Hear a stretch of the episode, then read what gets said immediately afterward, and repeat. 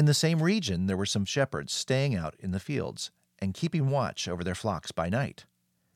And an angel of the Lord suddenly stood before them, and the glory of the Lord shone around them, and they were terribly frightened. But the angel said to them, Do not be afraid, for behold, I bring good news of great joy, which will be for all the people. For today, in the city of David, there has been born for you a Savior, who is Christ the Lord. This will be a sign for you. You will find a baby wrapped in cloths and lying in a manger. And suddenly there appeared with the angel a multitude of the heavenly host, praising God and saying, Glory to God in the highest, and on earth peace among men with whom he is pleased.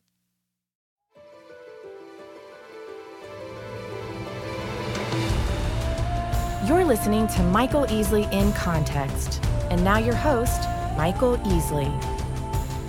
Well, welcome to Context. On today's Out of Context episode, I want to burst your bubble, maybe just a little bit, on the idea of an angelic choir singing Handel's Hallelujah Chorus when they appeared to the shepherds to announce the birth of this Jesus. In Luke chapter 2, verse 13, we read, And suddenly there appeared with the angel a multitude of heavenly hosts praising God and saying, notice they're not singing, Glory to God in the highest, and on earth peace among men with whom he is well pleased. Well, let's pick up the storyline in this message. Some of your English translations have taken a liberty to render the word a few times angels singing. But every time that word is rendered singing, it can be readily worded said or are saying. So we read, Hark the Herald Angels Sing, all about the angels singing. There's, if you went through the Christmas uh, hymnology, you would have hundreds of references to angels singing. Well, am I just you know, water on your idea of this great angelic choir with cherubim and seraphim and harps and lyres and so forth and so on. Uh, let me show you why I think this is interesting and important. Turning your Bible to Isaiah chapter 6. In the year of King Uzziah's death, I saw the Lord sitting on a throne, lofty and exalted, and the train of his robe filling the temple. Let's stop there for just a second. This celestial throne that Isaiah is privileged to see Picture uh, Christ, fully God, fully man, resurrected from the dead, human form. And we, we think of a, a wedding train. Think of his robe, so extraordinarily, elaborately, beautifully designed, it fills the entire complex. What's the picture? It's the radiance of his glory. This king is the king of all kings. And Isaiah is privileged to get a glimpse of this. Seraphim stood above him, each having six wings, verse 2. With two he covered his face, with two he covered his feet, with two he flew, and one called out to the other and said, See it? Holy, holy, holy is the Lord of hosts.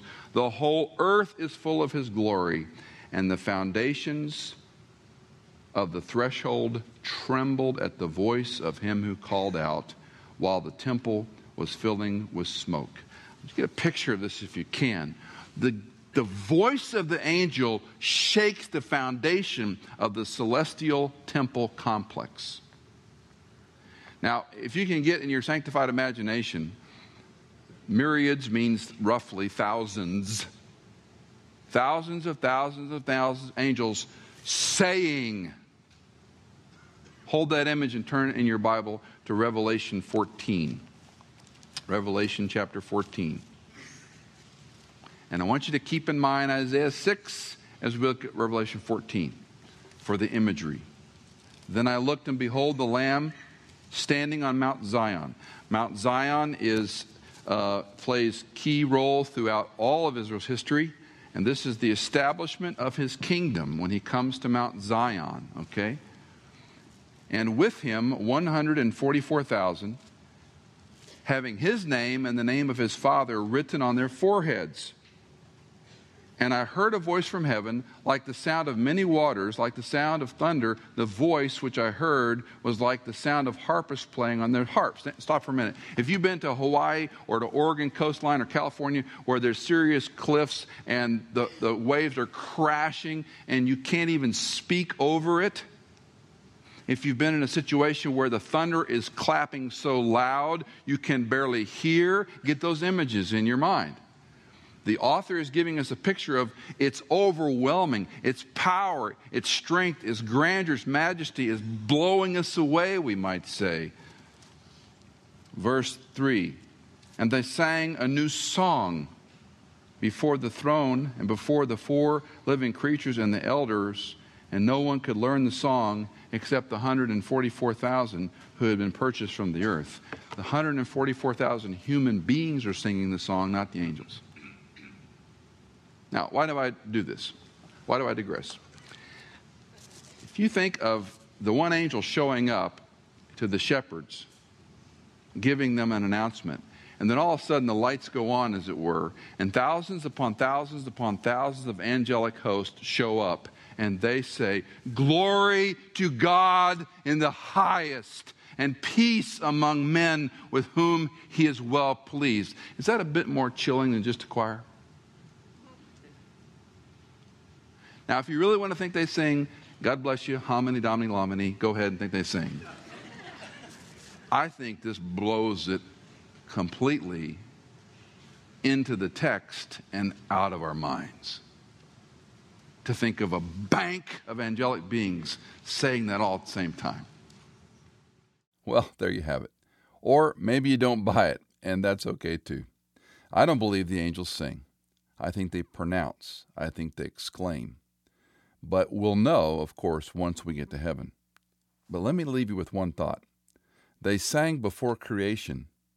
They haven't sung since man has fallen, and they will sing again in God's kingdom. This is Michael Easley, Out of Context. In Context is made possible by donations from listeners like you.